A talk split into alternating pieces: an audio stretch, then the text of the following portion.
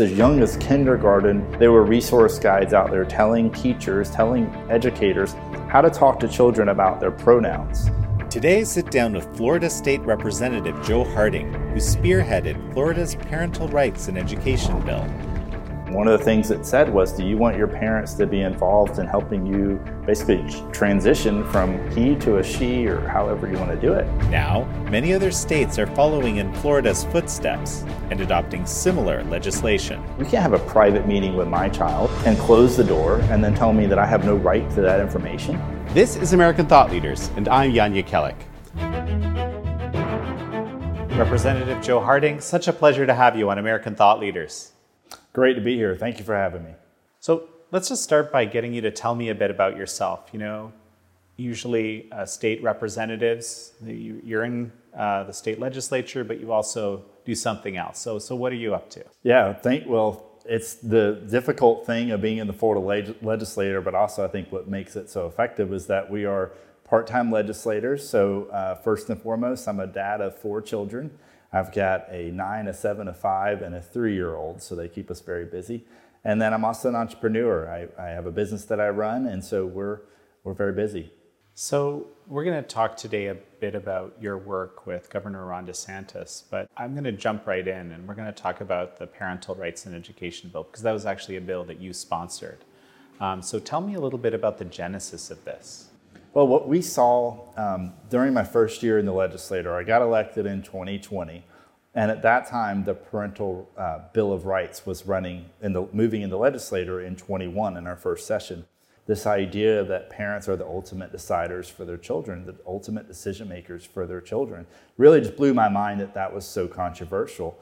Um, and so we got through the legislative session in 21, uh, working a little bit on that bill. I sat on two committees that bill went through, so I got to hear a lot. Um, and then as I went back home to the district and started to talk to people and realize what was happening all over our state on, on this issue of sexualizing our children and, and some of the things going on with gender theory and different things that were being taught, and then how the school districts were getting around the Parental Bill of Rights that was just passed, what they were doing to manipulate that. And really shocked me because I, I, saw it from the perspective, like I do everything that I try to do in the legislature as a dad, you know, and I'm looking, I've got a third grader, a fourth grader, I've got children this age. Um, it was such a wake up call. The first thing that really got me um, really motivated and knew we had to do something in the legislature was a story from Leon County where you had a 12 or 13 year old girl who and had multiple meetings behind closed doors with people from the school district in Leon County helping her change her name and change her pronoun. And I just could not believe that that was happening in Florida schools. We can't have an idea that a school district could have a closed door meeting with my child, not include me as the parent, and then when I asked the school district, in the case of, you know, in these examples of parents that we've had in Florida, when I've asked the school district, you know, what are you meeting about? What's happening? What decisions are being made? And being told as a parent, sorry, but this has to do with something that you can't be involved on and watching parents literally be shut out. And what it showed me was that it was so important that we do something now before it's too late. You said you were concerned about some of the gender theory education. So, what, what is it that you were concerned about? Well, what we've seen in Florida, and, and unlike many other states, just like we're seeing in other states around the country, where third party groups, activist groups, are coming and they're creating resource guides for school districts to use to teach certain subjects, all, all of them relating to gender and, and teaching sexuality. And one of the things that really surprised me that was as young as kindergarten, there were resource guides out there telling teachers, telling educators how to talk to children about their pronouns and I had to have discussions about, well, can I use the pronoun that I use at school when I talk to your parents? Or, or, or do I have to use a different name? All, all these really confusing things to teach, to try to pull out of little children. So, really, it was those resource guides. The first one I saw was in Palm Beach County, and then found out that just right close by to my district in Alachua County, Alachua County, there was one, and, and throughout um, the state of Florida, we started, they started to come forward. Broward County, Miami Dade, and so on. As, as our bill started to, to, to, get in the news, we had more and more people reaching out and saying, Our county has one just like this. Um, and it was that was probably the scariest part because these guides were not being voted on in public meetings. These guides were being put forth with an agenda by activist groups, and they're directly teaching and instructing teachers how to instruct children and almost bypassing the typical role that you would have with approval process that would go through the state board of education. They figured out a way to bypass it with an activist agenda.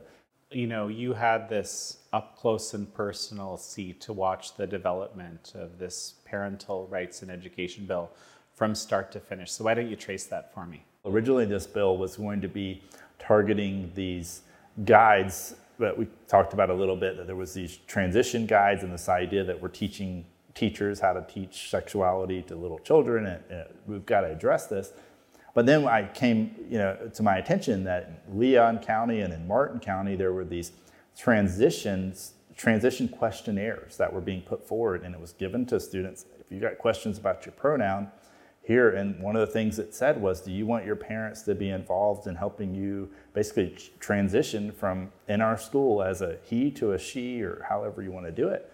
And so the original bill was about targeting um, this idea that, that I don't want anybody in the school district having closed door meetings with my children. I don't want them signing a document that the minor child is making decisions for themselves in school without the parents involved. And that's kind of that's where it originally that's what started with. And then as I became aware of other issues where we had we had gender theory being taught in kindergarten and second grade classes and different school districts, and we knew we had to address that, so we added that into the bill. So the bill got filed kind of right at the deadline as we worked through the details of everything that needed to be in it.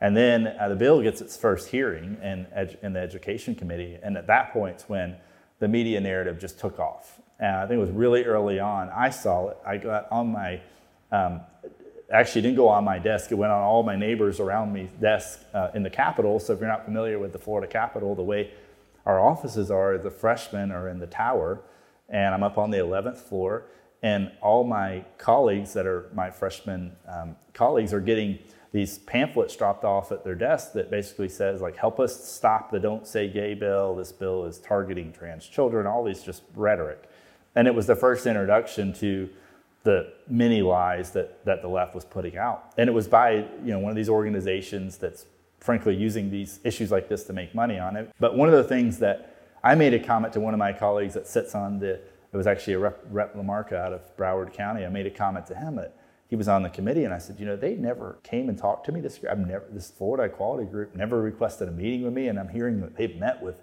12 Republicans that are on this 18 member committee. And it was my first kind of glimpse into how dirty and how low these groups will go to spin up a narrative. And what they did was they purposely didn't talk to me because they wanted me to be in the dark of what their tactics were. So I get in front of committee, and that committee just kind of went off the rails. I mean, it was all about hypotheticals and rhetoric, and this is targeting gay children and all these different things that, that we've heard throughout. And no matter how many times you would give them an answer, back to the bill. This bill's really simple. Here's what it says. They would just keep spinning it up.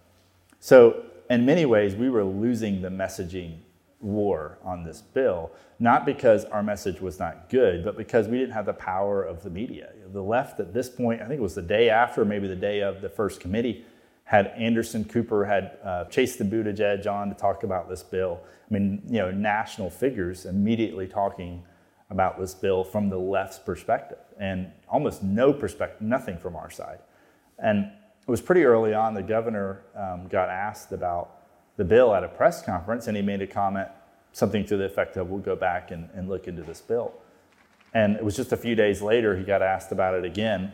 At this point, he had reviewed it. So he took that opportunity to really expose the media for using terms like don't say gay because it was clickbait and it sold well on social media and that's why they use terms like that but it really he, he on a national level was able to expose so much of what their rhetoric was. And then it made the left really double down. It was really at that point that it became a fever you know really a fever pitch. We had over 300 students from dade broward uh, county coming to the capitol you know and their tactics I told this to one of my colleagues. I said that if parents aren't have not woken up already to what's happening in our schools, the footage of these children in our capital is a wake up call. And watching children cuss you know, F this and telling us that, you know, we're bigoted and we're all the, these things are really nasty and aggressive.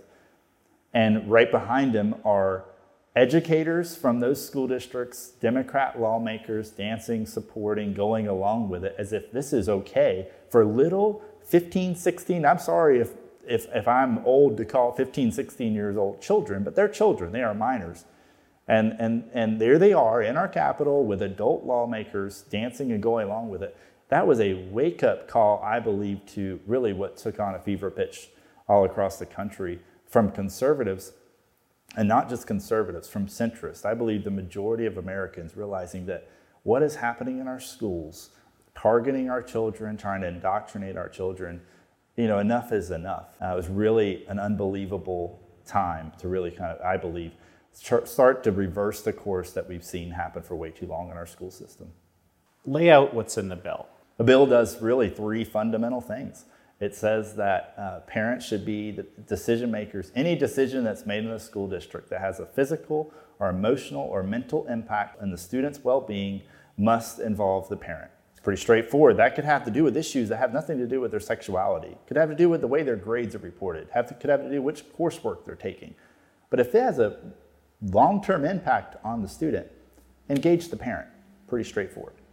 Then we said that in kindergarten through third grade, because there was a gap in our state standards where we did not address this, gender ideology and sexual orientation shouldn't be taught in kindergarten through third grade. So that was the second.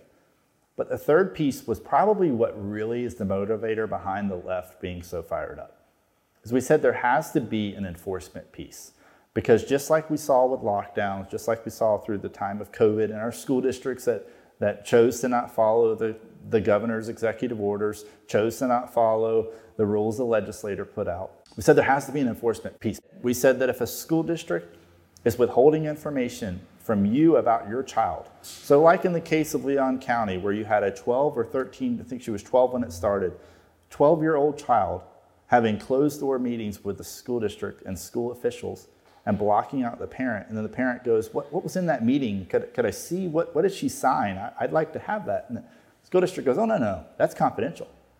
Well, so our bill directly goes at that and says, No, you can't withhold. You can't have a private meeting with my child and close the door and then tell me that I have no right to that information. What is the accountability? Like, what can happen? Yeah, so in our first um, piece of legislation, we, we, our main focus was a course of action. So the parents should have an ability to be able to sue the school. The school go to a judge and get a judge to issue that, okay, the, the parents can, uh, it's the rightful information for them to know what's happening.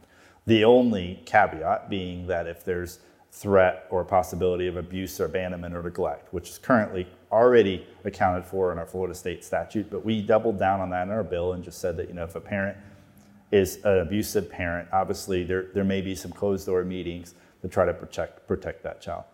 Ultimately where we landed which i think is really was, was such a great point was that we have what's called a course of action and a cause of action. The course of action is for the parents that can afford to go hire an attorney to go after the school not every parent can afford an attorney so we came up with a cause of action and we have a 70 day and a 30 day period so they, they can go to the school district and request information relating to a private closed door meeting that the school may have had with their child and the school has seven days to provide that. If they choose to not provide that, then it gets escalated, and the Department of Education, our State Board of Education, gets involved. They have 30 days to do something with it. So, what we wanted to do was we didn't want parents that didn't have the ability or didn't know where to go to hire an attorney to be able to have another way to hold the school districts accountable.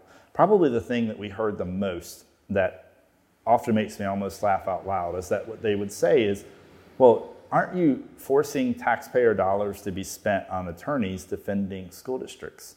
But what they don't acknowledge is simply that if school districts don't want to be sued for having closed door meetings with children, stop doing it. Something just struck me, you know, someone that's very a huge advocate of let's say gender ideology, they might view it as abusive that a parent doesn't allow their child to be encouraged to change their pronouns or change their gender or, whatnot. Have you considered this in the bill or in this? Right, we did. It's a great point. So we actually ultimately put in some conforming language in our education, um, in our final education bill, and the legislator that putting in some review mechanisms because that was our concern was abuse could be a term that my parents are Republican, and I, you know, you could have a, a activist person in the school say, well, Republican parents, it's abusive that they teach, make your child go to church, for instance. It's abusive that they make you, you know, whatever, whatever it may be. Um, it could obviously be used in any way you want if you have look at it from an activist point of view. And so what we did do is we put it to where the school district has to have regular meetings and has to continually keep the principal and the superintendent, the decision makers in the school involved. If they're choosing to intentionally withhold information from a parent because of a concern of abuse, they have to continue regularly to, to keep revisiting that. And our goal, and I think this is an area we're going to have to address um, further in the legislature as we see this implemented, I think that that term abuse is unfortunately misused. Um, we look at as abuse as you know abusing your child physically, mentally, not not in terms of political issues. And unfortunately, the left will take political issues and call them abuse, and that's simply not true. So we did put in some things in, to, in protection of that in our overall education uh, package, but I think we're going to have to revisit that further in the future. And so, when at what point does Disney get involved here? Yeah, so Disney, I think the first time we're in our last week of session. So if you're not familiar with the Florida legislature, how it works, we have 60 day session, and it moves really quickly. And then those last week or two is when most of the either really controversial bills or really big bills that have a lot of different moving pieces move. The first time Disney publicly active in this bill was after our bill had actually already passed. It had passed in both chambers.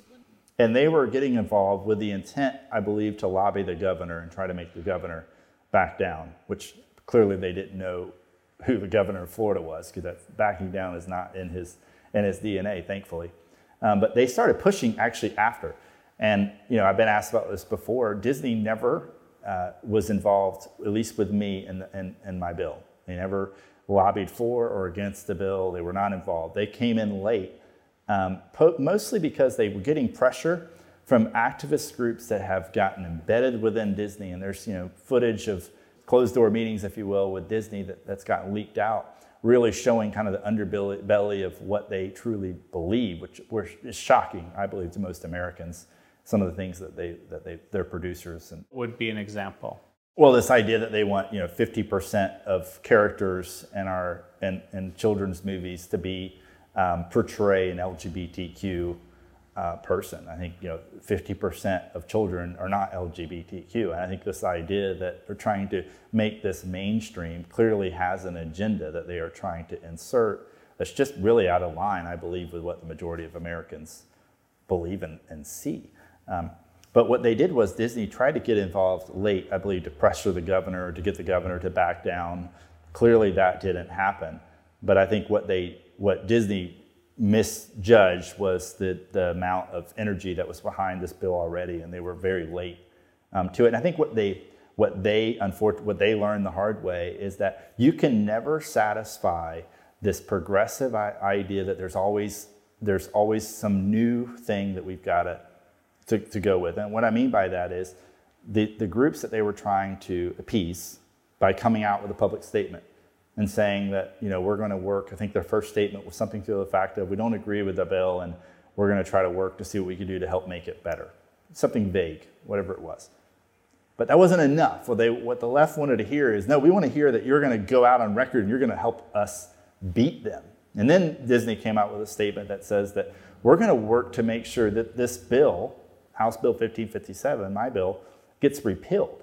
Well, in order to get repealed, you would have to reverse You'd have to put the minority in the majority, which meant that was a direct threat at our Republican majority in the, in the Florida legislature was we're going to work to unseat you and try to replace you with progressive, out of line, you know, far left replacements. And that is what their statement, I truly think that is what that was what really energized um, the right and the conservative movement and the governor. And the, know, no, you're not going to get involved and then replace our majority.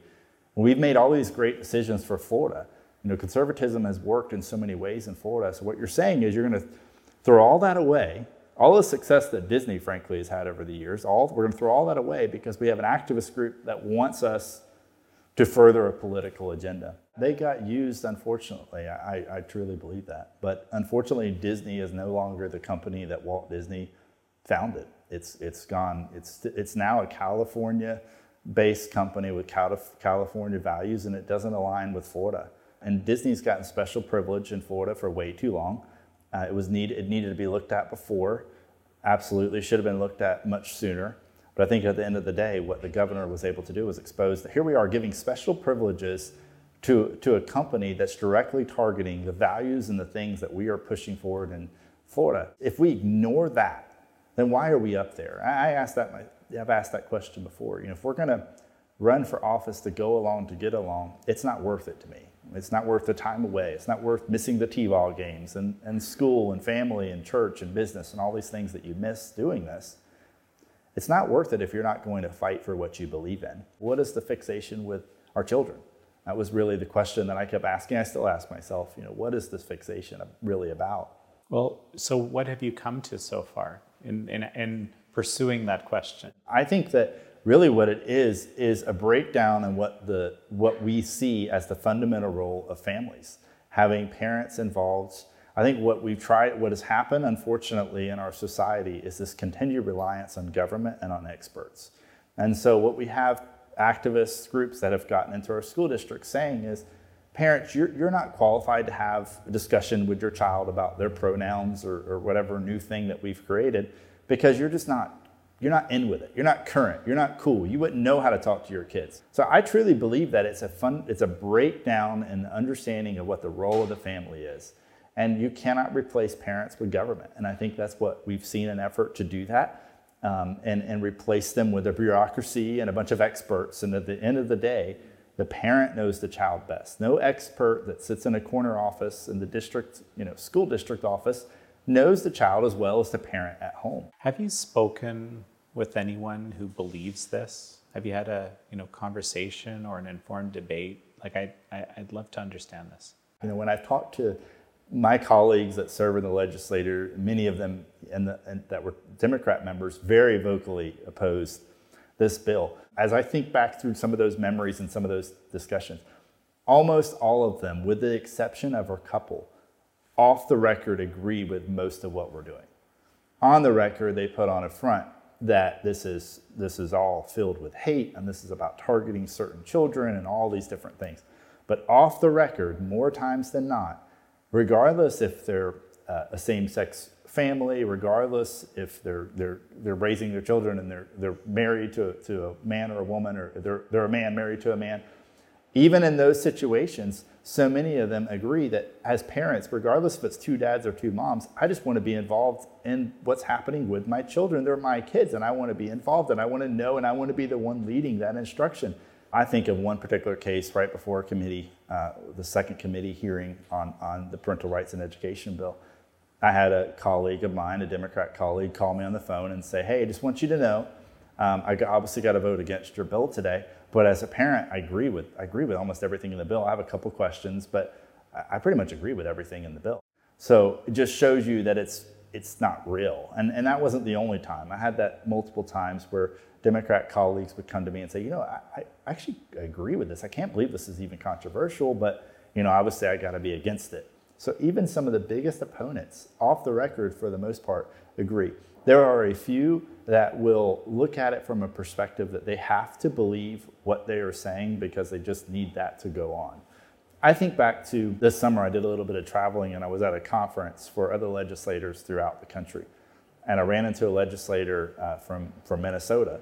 And this legislator figured out who I was and what bill I had sponsored and just came at me in a really aggressive way um, that I was bigoted and that all these different things that she said. And what was interesting to me was when I actually challenged her a little bit, said, "Have you read the bill? Have you do you know what this the, the bill that you're calling the Don't Say Gay bill? Do you know what it actually is about?" And her response to that was, "I would never read that thing." It's like, well, how do you, as a lawmaker who's out there influencing what people think, believe that the best answer is, well, I would never read it because it's filled with hate, and that's your response?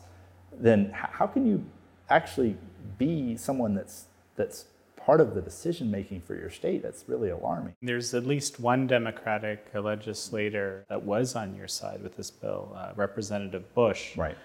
And, you know, kind of paid a price for this too. Yeah, what we saw was, you know, there was there was one um, Democrat House member who was willing to go on record and vote in support of my bill. Um, outside of the, the handful of other ones that would tell me privately, I wish I could support it. Um, but he actually did support my bill and ultimately was beat in a primary by, by a very, very progressive, far left liberal. I think that that is what we're seeing across Florida is there is no longer a Democrat party that's not the Democrat Party across the country, really, but especially in the state of Florida, has become so far left and liberal. It's a bubble. And so you've got to be an activist, you've got to be as far left. There is no room for independent thinkers, and that they don't, they don't believe in that. And so he paid the price ultimately for stepping out against his own party. You know, of course, as we know, the Parental Rights and Education Bill was signed into law. Um, what, what has been the impact of that, uh, you know, I guess so far, both in Florida and beyond? Well, it's first we're watching it closely to see how it's implemented because that's really the biggest thing that we see in Florida is we can pass really bold and great legislation, but we have to make sure that it's being implemented correctly. And if it's not, there may be an opportunity for us to go back and readdress something that maybe needs to be tweaked, but also to hold those school districts accountable that are not complying.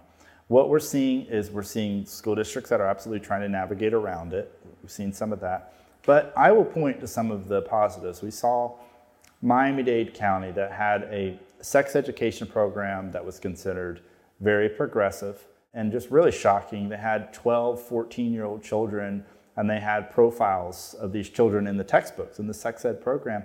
And it just unbelievable talking about 14 year old children as being all these different types of genders and just uh, really confusing to, to be teaching to, to children. And so, because of this bill and because of the outrage of many of the parents in the school district, that sex ed program was actually repealed, is now being revisited. And that's in one of the largest school districts in Florida, in the Miami Dade. So, I, I see a lot of hope that we are making some real progress. And I would also point to um, the school board races that happen all over our state. We've never had a governor get involved in the number of school board races like he did. But he did that because he saw that many of the issues that we faced in the lockdown that we're facing with this, this gender theory issue is coming from liberal and out of touch school boards that are not in touch with their voters. And I think it, because they're nonpartisan races, they can get away with a lot, and the voters don't realize who they have sitting on these boards. And I think that we brought a lot of awareness to the importance of those school board races because of this bill. And I think it was over you know 90%, 85 or 90% of the governors endorsed candidates won their, their races and school board races all over the state. So we are seeing a tremendous impact of it. And I think that there's plenty of work to be done. I think that it's showing areas that we need to work, but it's showing areas as well. And it's, and it's done something that I think the left could have never imagined with their false representation of what the bill did and with their false representation of the name of the bill they exposed and they gave us a, a, national stage to expose what was actually happening in our schools. And I think parents are watching, they're more involved now than they've ever been. And I think that's a really good thing. And are you getting any inquiries from outside of Florida uh, about this legislation and so forth? I've heard of some things developing. Yes. We see um, similar legislation moving in a lot of states. In Pennsylvania, I think Ohio had something similar. And I know Virginia is doing some things. I think that Florida leads. I think we saw this with COVID. We're seeing this now with education. I think we've empowered parents in an unbelievable way in Florida. And I think that that is, it's extremely neat to see um, other states follow the lead of Florida. So when you got sworn in in November of 2020, um, you were stepping right into the middle of serious debate about COVID policy and Governor DeSantis taking a very different direction as well as, of course, all the agencies. And so, what was that like? Well, it was really shocking. And if you're going to choose a time to serve in politics, I obviously picked one hectic time to run. We had COVID, we had lockdowns, and all these different things that our country was facing. So we spoke out against a lot of that. But it was really when it got personal, when you had people in your district calling you and saying, I'm going to get fired from my job. You know, for the city of Gainesville that I've worked for, been loyal, saved lives, I've given, I've never done anything but give the best service to our taxpayers. But I'm going to be fired because of one decision I'm making to, that I'm choosing to not get vaccinated. And I had an opportunity to talk about that a little bit, his story on the House floor during our special session. And I think that that was, you know, that was really, I doubled down any efforts I was doing. And I was really just in awe watching the governor day after day uh, beat the drum that Florida c- cannot follow the other states. What was it like as a legislator at that time? Or is it you know difficult? You describe this you know very polarized atmosphere uh, in the legislature. Can just can you? Well, I think the biggest thing I, I, always just got shocked. I don't know why more people don't talk about this publicly. I always would get blown away when the Democrat reps would come into committee and they would be wearing two or three masks and they wouldn't sit near you and they, they're looking at you like you have a third eye because you're not wearing a mask. But I'm like, I saw you last night you know, at a bar in Tallahassee and you didn't have a mask anywhere near you. But all of a sudden here we're on camera, so you're going to wear a mask. I always just was blown away by the theater. And I think probably the thing that really caught me off guard was one of my Democrat colleagues actually created their own pen and they were wearing their, their vaccine card on their jacket, like showing everybody, I got vaccinated and here's my badge. Like, what are we doing? I mean, what is this? It just shocked me. It was a crazy time, and it was so many times I'm like, am I the only one seeing how ridiculous this is? Um, and I just, it was, it still is a pretty bizarre time watching the, the theater that the left put on. Why do you think this was happening? Well, because you, if you go back to our, what do we fundamentally believe? What do I believe as a conservative, and what, what does the Democrat Party believe as the progressive left? What do they believe? And what I believe is that individuals should make decisions for themselves, that government is of the people for the people, and we should have a government as small as possible. Government's here for public safety, government's here for a couple fundamental roles, but they're not here to be decision makers for everything in your life. They're not here to be your only protector, they're not here for all those things. And the Democrats truly believe that government is everything. And what they do is they use people who have different needs, whether it's you know, playing on, on low income or minorities and telling them, well, the evil Republicans are coming after your job or coming after your, your food stamps or whatever it is.